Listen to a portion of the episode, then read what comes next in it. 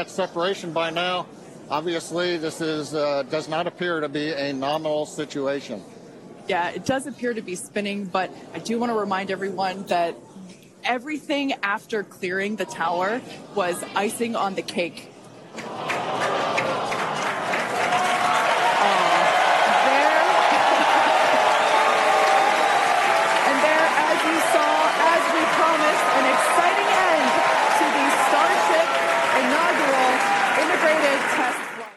So, what did we just see? I mean, what just happened?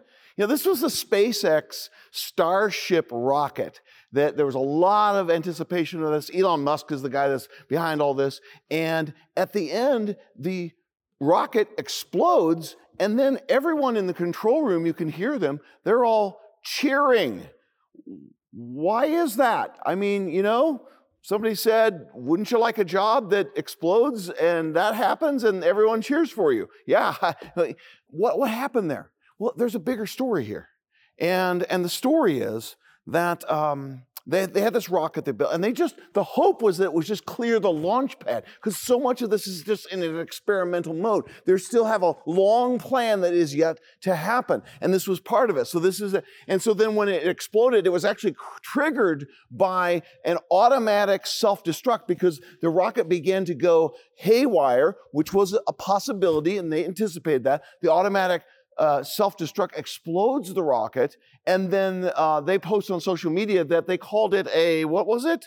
A rapid, unscheduled disassembly. That's their story, and they're sticking to it. And actually, believe it or not, there is truth to that. Yeah, it's, it's fun. They had fun with the way that they described that, and they were ready for that. They knew what they were doing. Um, but they, they have a larger story that they're telling. And this is just one small moment in a grander, grander story that they are attempting to write uh, about space travel and rocket ships and all this kind of stuff. And today I want to talk to you about the story of your life. Um, because there's a lot of things that happen in life that just seem random. Uh, they're like, what's going on? Uh, why is this happening the way that it's happening to me or to, to someone I care about or to, uh, to the situation that I'm facing or at work or wherever it might be? You're in a situation where you're like, help me understand this. What, what's the story that's being told here? And what I want to share with us today is just simply this from the book of Proverbs, uh, chapter 16, and that is this you can trust God to write your story. That is the overarching thing that I want you to walk away with from this message in Proverbs 16 is you can trust God to write your story, even when you don't understand it, even when it, it doesn't make any sense. even when you have a plan and it doesn't go according to the plan, all those things. There's infinite number of things that could happen in our lives, and we're not certain what's happening, but God is in control. I'm going to give you two words um, that the Word of God, uh, that theologians use to describe God's nature. One of them is the word sovereignty. Sovereignty refers to God's right to reign, to, to, to rule, to, to write the story however he so desires. And God is the grand story writer, the great storyteller. And uh, he has the right to do that. It's called sovereignty. But there's another word that we're going to talk about today, and that's providence. Providence is a part of God's sovereignty, but it is about His loving care, His personal involvement in your story and mine, where He is watching over us. He is involved in the happenings of our lives. It's not random. It's not that He has the right to do so, but He has a plan to do so, and He is doing it for your ultimate good, for my ultimate good, and for His ultimate and eternal glory. That's where we're going to go today in Proverbs 16. So, no matter what happens in your life, in the past, present, or future, buckle up. We're going to learn that you can trust God to write your story. All right? I'm going to give you just five verses from Proverbs 16. The first one happens to be verse 1.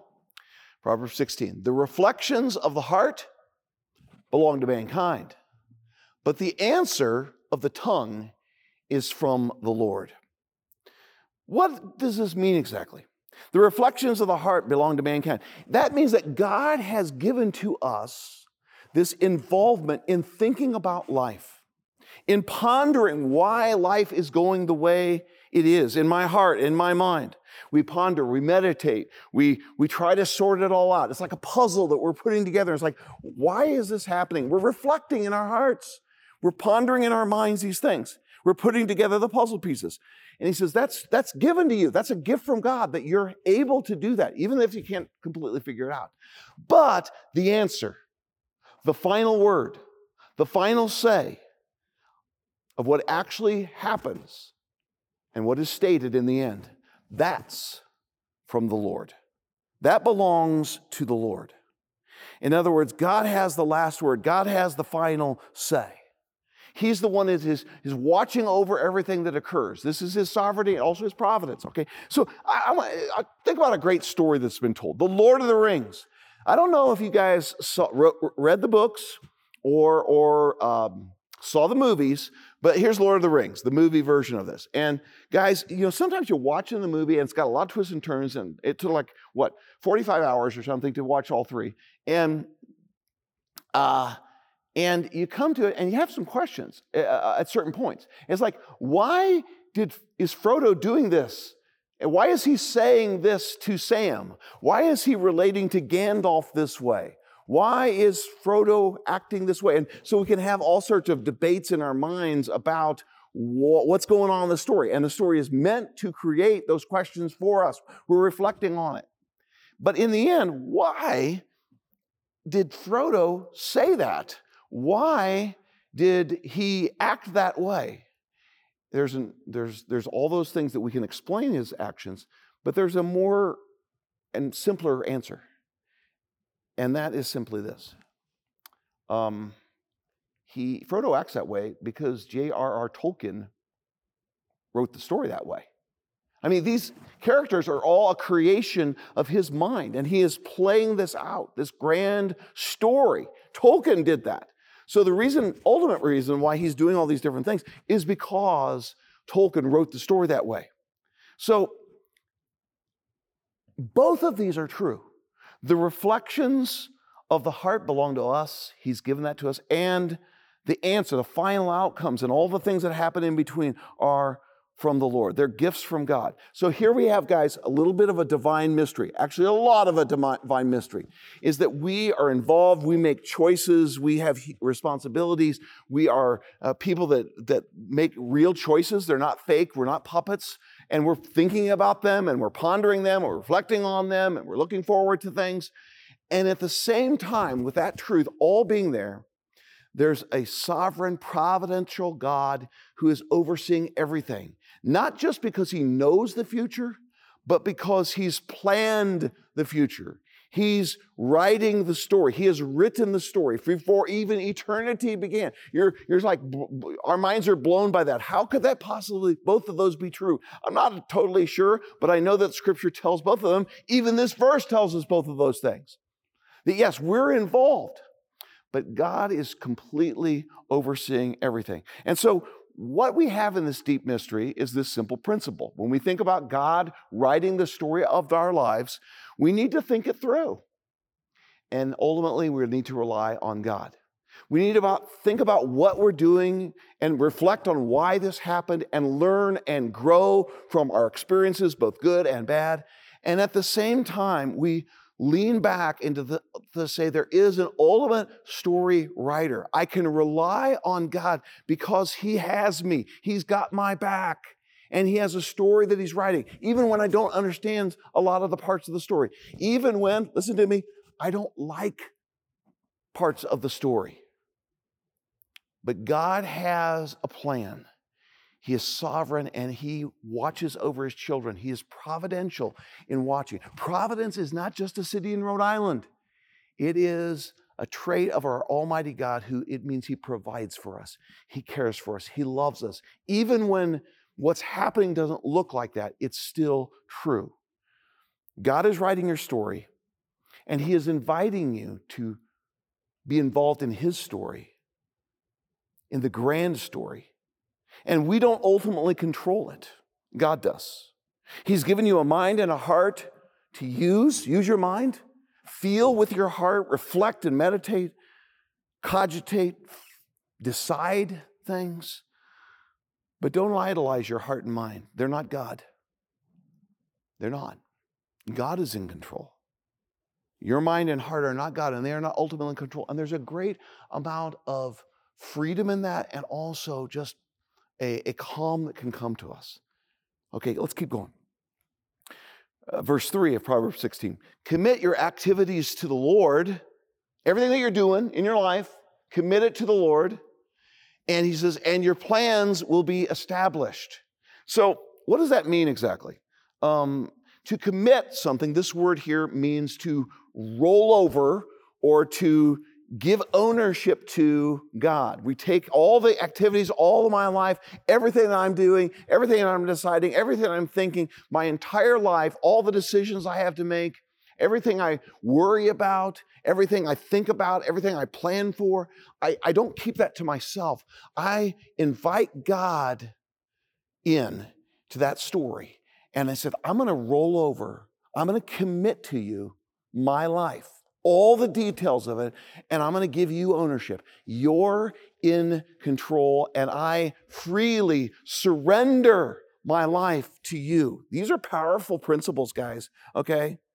And so Paul says it this way. He says, uh, he was talking to the Colossians, and he says, So whatever you do in your life, whether you're eating or drinking or whatever you do, do it all for the glory of God. In other words, my life is lived in surrender to God. And the promise is when we give it over to God, when we truly surrender control, I want to control things. I want to control outcomes. I want to control other people and, and their stories. And I can't even control my own story. And so God says, just give it to me. Whatever right now you're facing in your life, whatever you will face, surrender ownership of that to God and say, That belongs to you, Lord. It really does belong to you. And he says, And when you do that, your plans will be established. In other words, the, the, everything that's now that we're doing in our lives and the steps that we're beginning to take are now on a much firmer foundation than they would be if we just kept control. When we handed over to God and said, This all belongs to you, now I'm standing on a rock that cannot be moved. Now I'm standing on something that is trustworthy. And so, what we're saying here is do I, do you actually trust God to write your story? Enough to surrender whatever it is to Him and say, That belongs to you, Lord. Doesn't mean we're not responsible, doesn't mean we don't make choices, but we're saying ultimately, I'm surrendering my life to you. Like Jesus said, what? Not my will, but yours be done. When he looked to the prospect of the cross, he trusted himself, entrusted himself to God. So here's the principle when you can trust God to write your story, and so what we do is we seek his glory and we want to be confident. When we turn it over to Him, we gain this confidence that my plans are established now because they're on a firm rock foundation. Some people misunderstand this verse. They think, commit your activities to the Lord and your plans will be established. So that means I take my plans and I hand, I hand them onto the desk of God and expect God to rubber stamp it and it'll all be great and awesome. No. The reason my plans are going to be established is because I've surrendered them to the Lord. They're on the best and firmest foundation there. So, guys, God has, God has an all-inclusive plan for my life, for yours, for everyone in your life, for everyone on this earth. He wants us to, He's writing this story, and we're involved in it. We make real choices, and we're responsible for those. But it's kind of like, think about that this way. It's kind of like you decide one day that you're you want you would love to climb Mount Everest. You're going to go and you're going to do the Himalayas, right? And it's going to be amazing. Now you've never done maybe you've done some rock climbing so over there. You never done you've never done this sort of thing before. Maybe you've even done some mountain climbing. You never uh, tried to scale this incredible peak of the tallest on earth. And I know some things you're going to need. Number 1, you're going to need some money to do that. Just just to pay the guides that you're going to need, we'll get to that in a minute, you're going to need somewhere between 50 to $70,000. That's what you're going to need. okay? Sorry. Um, you know, go to ledges if, if that seems a little steep to you. Okay, so um, so you're going to need some some money. You're going to need a lot of time because this is not going to happen. You're going to need time to train for this. You're also going to need a coach. It doesn't matter that you're in outstanding shape or you're really experienced. You're going to need a coach before you ever get to the Himalayas. You're, eh, that's going to take time, money. You're going. So what are you doing here? You know, if you're going to make this, you can't do this yourself. And what you're doing is you're saying, I'm surrendering time, money, planning over to other people who are going to help me walk through this. Then you're going to need and some outfitters because you're going to need special equipment that is going to be required. You're going to need uh, a lot of uh, breathing uh, uh oxygen uh, to help you scale the heights that you're going to go to. You're going to need all sorts of climbing equipment and lodging equipment, and, and the list goes on. It's a lot of equipment. And there are outfitters that you trust them. You trust that their ropes and their climbing equipment is going to be reliable. You're, you're relying upon them. And you find the best one you can. Because if you're going to entrust your life to this outfitter, you make sure that they are reliable that they're not, this isn't their first job on Everest. They have experience. You're looking for that. And then you actually come to the Sherpa. This is the Sherpa. The Sherpa is actually an indigenous group among the people of Nepal. And they have like millennia of experience in climbing Mount Everest and in the Himalayas. Uh, take, take a look at this. Here's this guy. Everybody else that's climbing the mountain needs the extra oxygen. But Sherpas have their lungs and their bodies have so developed that they don't even need it. They can actually climb things, carry things, do amazing things, and they don't need. Their bodies have adjusted over these many centuries and passed down through the ages that they are just incredible. So they are guides, they are support to you. They are partners with you in this journey. They are translators. There's, there's people of different languages or backgrounds, they bring them all together. And they are ambassadors for their own kingdom. All of these things, you are entrusting your life, your one and only life, to a Sherpa. You've rolled over the ownership. But when you do so, and when you trust that Sherpa, and when you know he knows way more about this than you could ever know in many lifetimes, there's a confidence that you have. You're like, okay, I'm not relying, this isn't relying on me. I'm relying on everybody else, coacher, a coach, trainer, outfitter, Sherpa. And that's what we're talking about your life. And God is all of those things and more. And so my question is, we, we have to scale a, a mountain, and it's, it's higher than, than Mount Everest. It's, it's eternity.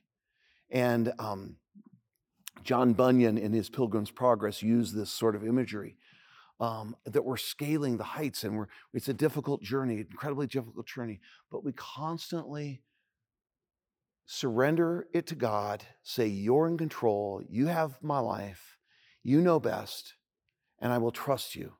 And in that, we then have a confidence of the way that my life is going to go. There's nothing like it.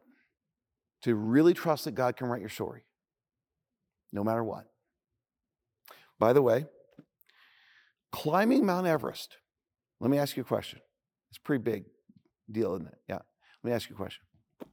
Is it easy? It's easy. No, it's not easy. Does it involve suffering? Yes, it does. Yes, it does. Guess what? You and I in this life, onto eternity, are doing something even more difficult than climbing Mount Everest. We are seeking to follow Jesus no matter what, through all the hills and valleys of life, through all the mountaintop experiences and the deepest, darkest valleys, through the shadow of death. We are following Jesus, and He is going to take us all the way to eternity. Just like climbing Mount Everest, God's all inclusive plan also includes suffering. It's part of your story, it's part of my story, it's part of the story of Jesus, and we follow in his steps. Let me give you a few scriptures about this plan. Peter writes, Dear friends, by the way, he was martyred, eventually crucified upside down uh, for his faith in Jesus. He says, Dear friends, don't be surprised when the fiery ordeal comes among you to test you as if something unusual were happening to you. Strange? Why is this happening? Instead, rejoice as you share in the sufferings of Christ, so that you may also rejoice with great joy when his glory is revealed. Wow, a lot to think about there. James says it Consider it pure, great joy, my brothers and sisters, whenever you experience various trials, because you know that the testing of your faith produces endurance. There's something God's doing inside of me and you when we endure faithfully through suffering, when we learn. Don't waste your suffering. Learn, grow, experience this and find this because you can have joy not because you enjoy the trials but because you you see what God is doing and you can rejoice in that. He says it produces the testing of our faith produces endurance and let endurance have its full effect so that you may be mature and complete your whole. That's really what it means, your whole lacking nothing. We all want to have these full lives. We all want to be whole and complete. And part of the pathway of that is through the road of suffering. Paul wrote, For I consider that the sufferings of this present time are not worth comparing with the glory that is going to be revealed to us. When we finally reach the summit of, the, of Mount Everest, it will have been worth it all, he says. More. You can't even compare what we're going through here to what God has planned for us. No eye has seen, no ear has heard, no mind has conceived what God has prepared, says the scriptures for those who love him. And then Peter again says, And the God of all grace, who called you to his eternal glory in Christ, after you have suffered a little while, will himself restore you and make you strong and firm and steadfast. You know, this is a tough road you're on right now. This is a challenging moment or a challenging season or a challenging decade. But God is going to see you through that. He's going to restore you and make you strong and firm and steadfast. Count on Him, roll it over to Him. And finally, Paul says, he says, compared with what we're about to, what we're going to experience one day, he says, our light and momentary troubles, these things that we hit along life, as painful as they may seem, worst case scenarios in the light of eternity are comparatively light and momentary troubles. They're achieving for us an eternal glory that far outweighs them all. Did you hear that? Did you hear that? So, what God is telling us is this I'm not telling you it's going to be easy. I'm telling you it's going to be worth it. Do you truly believe that? Do you trust God to write your story? Seek His glory. Be confident that He is going to do that in your life. Okay, let's go on to verse 9, chapter 16. A person's heart plans his way, but the Lord determines his steps. God is telling us, He's writing your story, but you're involved in this. You're, you're very much involved in walking with Him and making decisions and weighing things out and, and making plans for the future. Yeah, that's, that's what God's given to you. He wants you to do that. He wants you to do that well. Keep going. Yes, plan that out. Be responsible. Dream big. Set big goals.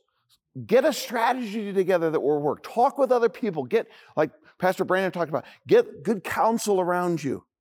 And then begin to implement your plan and take steps and, and make progress and celebrate wins and do all those things.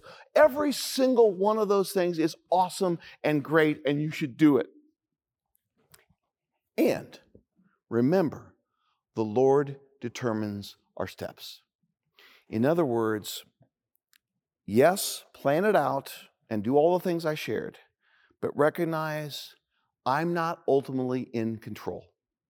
The Lord is the one who determines what actually happens, the steps. So here's the principle plan well, but stay humble. So go for the big dreams, you know, do what God's you feel God's called you to do, uh, work it all out, plan it all out, but pause and say, you know, but ultimately, this only happens if it's God's will. This only happens if God provides. This only happens if God empowers. This only happens if God says this will lead to your greater good and my eternal glory. And if it's not in his plans, guess what? It's not in his plans. Remember when we studied Revelation? He says, you know what? God, God's given the keys, to, the key of David to Jesus, and what God, uh, the doors that are open, no one can shut, and the doors God closed, no one can open. That's the reality. So stay humble.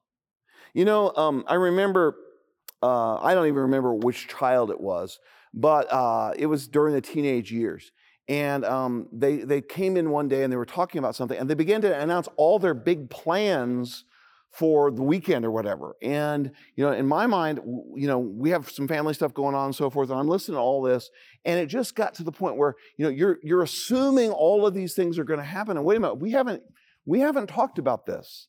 Um, this has never happened to any other teenagers in the history of humanity. But you know, one I don't even remember which, which one it was. But it's like, wait a minute, time out. We got to talk about this. You, you don't just get to decide whatever. We, we have to involve everybody in this decision, and, and I, I'm your dad. And, and there's times in our lives when we need to be reminded, you need to be reminded, I need to be reminded that, yeah, that's great to plan that all out and to, and to pursue all that, but don't get too big for your britches. Stay humble. Remember God's in charge. Submit your plans to Him submit to his uh, counsel, walk in his ways. And if you're having big plans and you're deviating off the path of Jesus, guess what? He may do a lot of different things to get you back on the path, all right? James writes about this in his letter in the New Testament, and he says, Now listen, you who say, Today or tomorrow, we will go to this or that city it's all our choice what we're going to do today or tomorrow. We will spend a year there. We're going to move there. We're going to spend a year there. We know what's going to happen for the next 365 days. We got it all planned out. We're going to spend a year there. That's it. And we're going to carry on business. We're going to establish this. It's going to roll. We're going to, we're going to make it happen. And we're going to make money. It's going to be successful because we got a great plan. I got a great mind. I'm a great planner. I'm a great decision maker. Whatever. We're getting ahead of ourselves. We're getting too big for our britches. And James says, Why? You don't even know what will happen tomorrow. Thud. Done. What's, what is your life? You're a mist that appears for a little while and then vanishes. In other words, you, God, you have a story of your life, but compared to Almighty God who, has, who has existed from all eternity and will exist to all eternity, our brief span of time on life is just like a vapor, a mist that just briefly appears and then it's gone. He goes, understand there's a greater, more glorious being than yourself who loves you, who cares for you, who's watching over you, whose providential compassion is all over you but remember to stay humble. Verse 15 of James uh, chapter 4. Instead, you ought to say, if it is the Lord's will, we will do this or that. If God allows this, if God empowers us, if God causes these things to happen, then we'll do this or we'll do that. So there's a humility that we just need to take on and say, that's I, I, I say, Lord willing, we do this. This is our plan. We love our plan. It's good. And this is it's going to be great. But ultimately, we bow the knee to Jesus and we say, ultimately, that's your call. Because you know what's best, Father. You know what's best, Jesus. The truth is, here's the reality of my life and your life today. The truth is, we have no idea what's going on. I mean, really? We think we do. We think we have all these things in, in, in, lined up and we got it all figured out. The truth is, God is probably, somebody said this, God is probably doing 10,000 things in your life right now, and I and you are probably aware of three of them.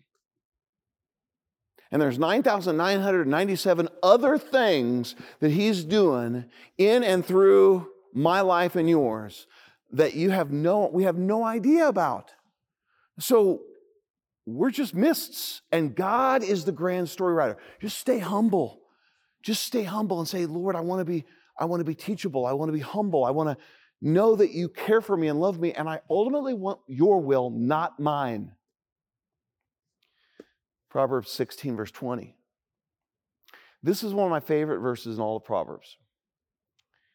The one who understands a matter finds success, and the one who trusts in the Lord will be happy.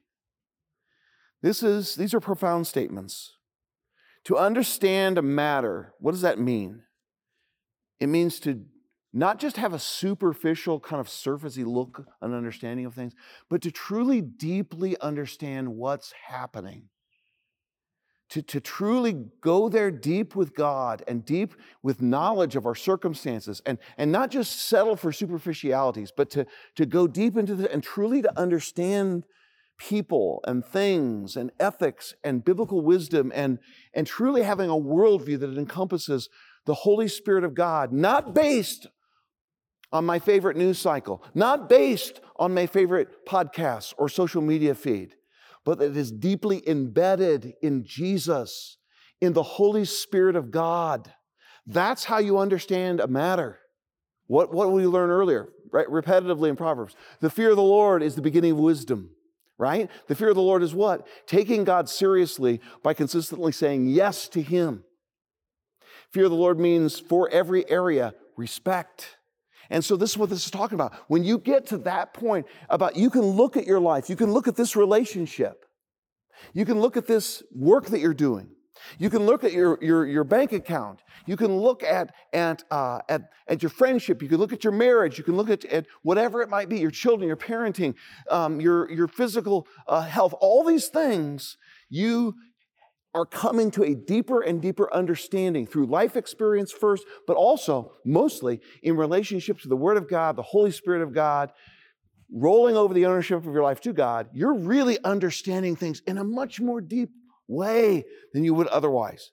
A lot of believers, I'm challenging us in this. Let's understand this. And it doesn't mean that okay i've got to get into the bible and some people uh, define spiritual depth by how how much do i understand the original verb roots or something. I'm not talking about that. I'm talking about a spiritual and heart understanding of the heart of god and the way that he wants to lead our lives. That's what i'm talking about. And when you get to that point i'm not just talking about bible knowledge or intellectualism here. I'm talking about heartfelt. You're truly aligning yourself and you're open to being changed by god character, mindset, attitudes, money, opinions, everything in your life. You say, I want to understand it through your eyes. I want to see life. I want to see people through your eyes. You're going to find success. That, by the way, that does not mean that your life is going to be uh, just a, a dream a cruise that's just going to be happy go lucky and so forth. Jesus found success, and it took him going to a cross and dying for our sins. But he was raised from the dead. And he's exalted to the highest place, that every name, every knee will bow and every tongue confess at his name, that he is Lord. He's Lord. So that's what we're saying, is that when you really, truly, deeply understand it, you know, I, I came across um, a, a while back an article that was posted online and it was actually a 1991 article. That's really long ago. Some of you weren't even born then. All right. Um, and it was by a guy named John Sommerville, who is a is a now a professor emeritus at University of Florida. And the article was entitled "Why the News Makes Us Dumb." Basically, the, the article was you don't get wisdom from watching the news. This was written in 91. And it was prophetic in that it predicted so many of the things that we see happening now. Back then, we had this, you know, tabloid called the National Enquirer. And there were, you know, there were headlines that were there to get you to buy it and so forth in the shopping. And, and this predicted, I think, pretty accurately that eventually they said all newspapers will become more and more tabloidish because they have to sell newspapers. They have to make a profit. And so it's not about you, they're not doing this for you to gain wisdom in life. They're doing this so that you will give them money. It's, it, and it's, it's so predicted everything that's happened in our culture. So now we have things that just, we're, we're, somebody said this, we're drowning in information, but we are starving for wisdom. Wow.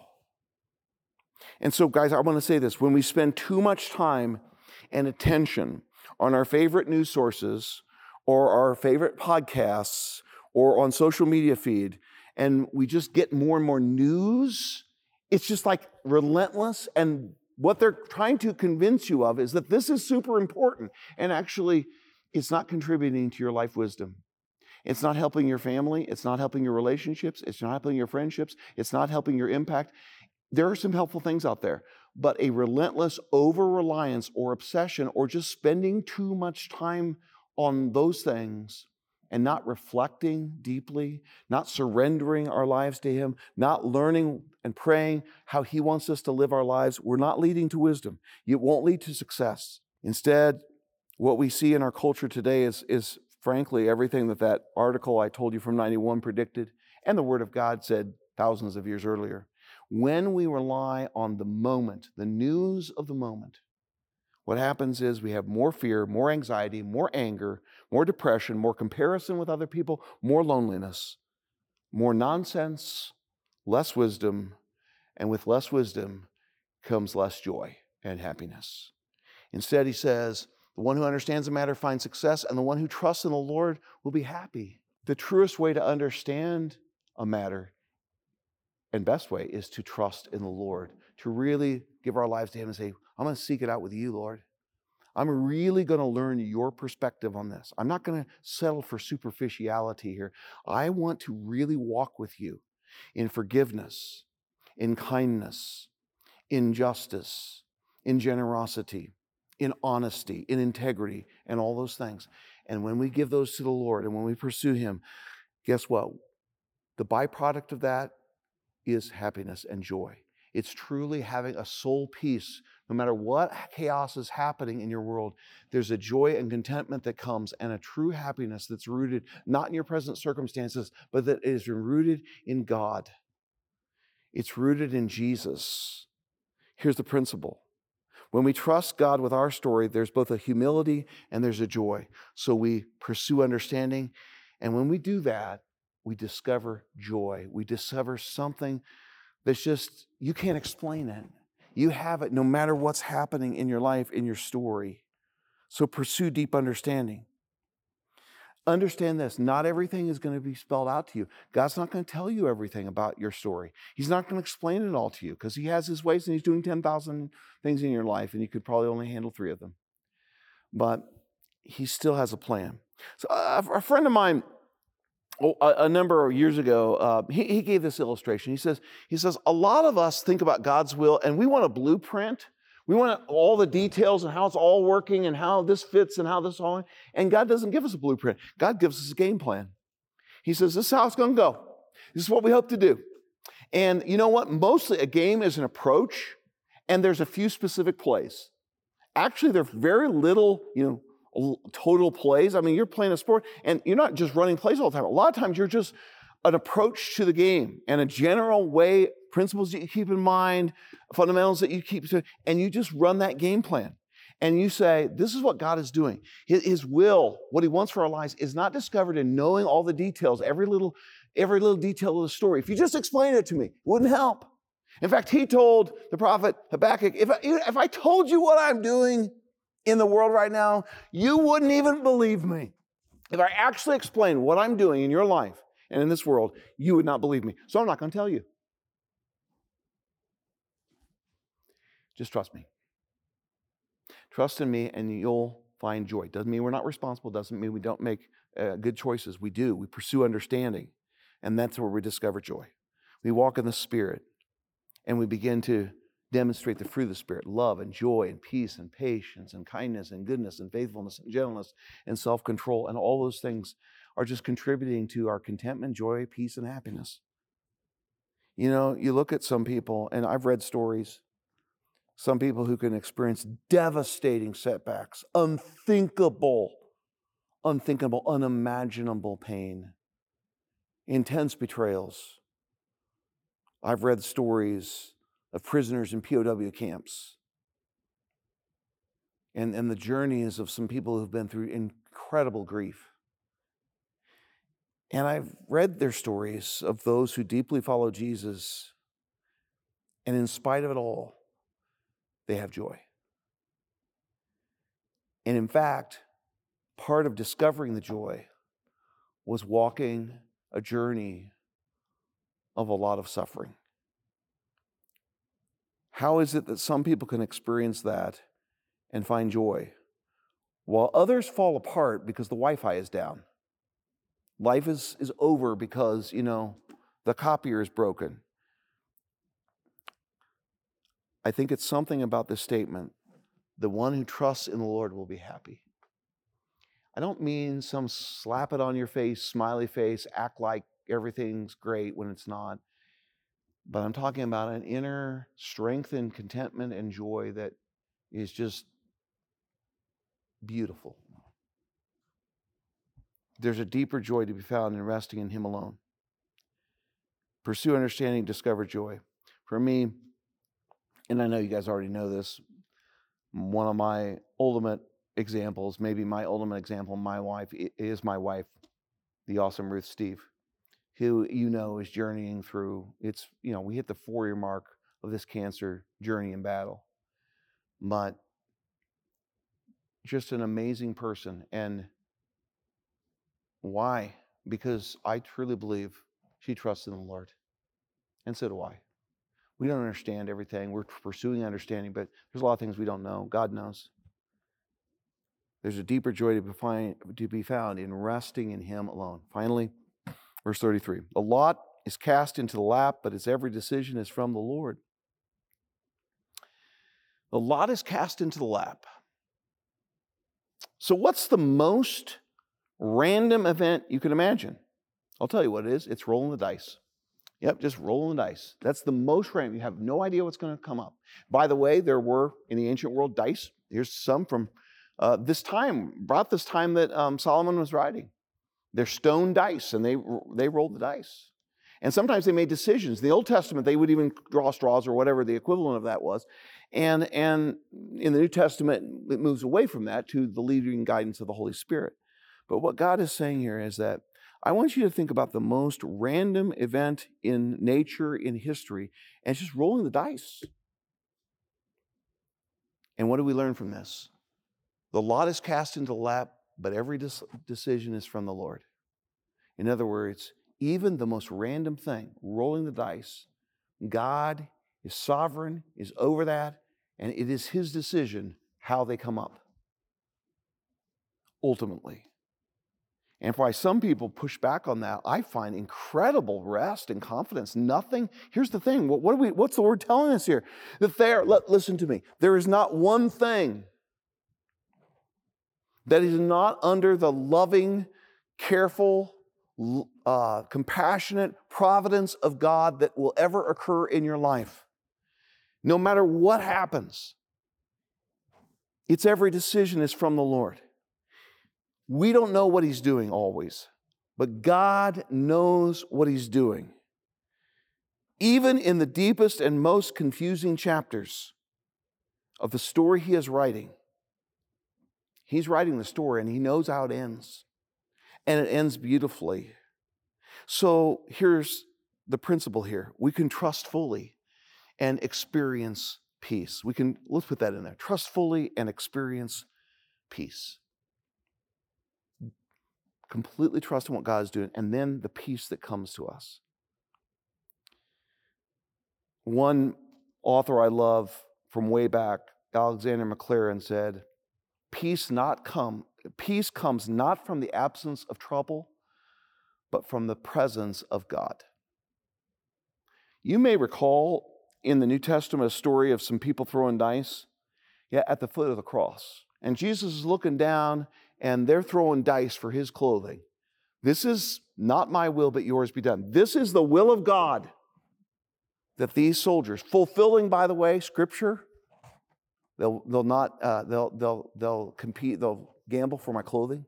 Fulfilled scripture, fulfill the plan of God. How does that all work out? Works out that Jesus dies on the cross for our sins, for my sins, for yours, and then he's gloriously raised from the dead on the third day. it looked like everything was against him. But it was Friday, Sunday's a coming. That's what we learn. So let me give you this. Um, I think, uh, here, let's go to this. God is what? God is good. God is good. And you know, a lot of times that's what we focus on. And that's good. And that's amazing. He is good. He is he loves us. He cares for us. But I want to get I want to I want to complete another one. God is good, but also I need to tell you this. God is God.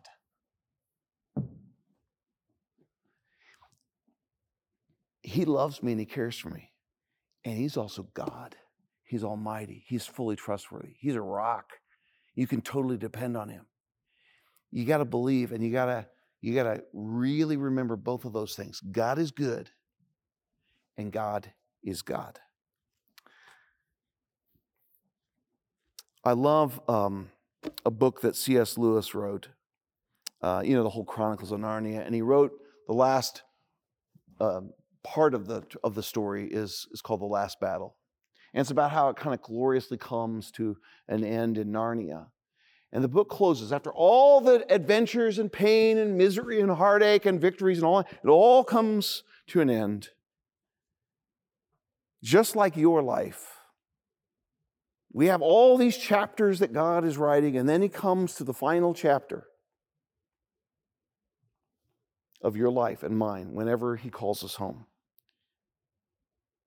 I want to read what C.S. Lewis wrote as he ended the final, the last battle. And as Aslan, the lion, the Christ figure, spoke, he no longer looked to them like a lion. But the things that began to happen after that were so great and beautiful that I cannot write them. And for us, this is the end of all the stories. And we can most truly say that they all lived happily ever after. But for them, it was only the beginning of the real story. All their life in this world and all their adventures had only been the cover and the title page. Now, at last, they were beginning chapter one of the great story, which no one on earth has read which goes on forever, to which every chapter is better than the one before. Father, thank you for the story that you're writing in my life and the lives of everyone who hears this. I pray, oh God, that we would just surrender that to you, trust you for writing our story, knowing that you have our best, and giving it all to you. This we pray in the strong name of Jesus. And everybody agreed and said, Amen. God bless you all. He's writing your story.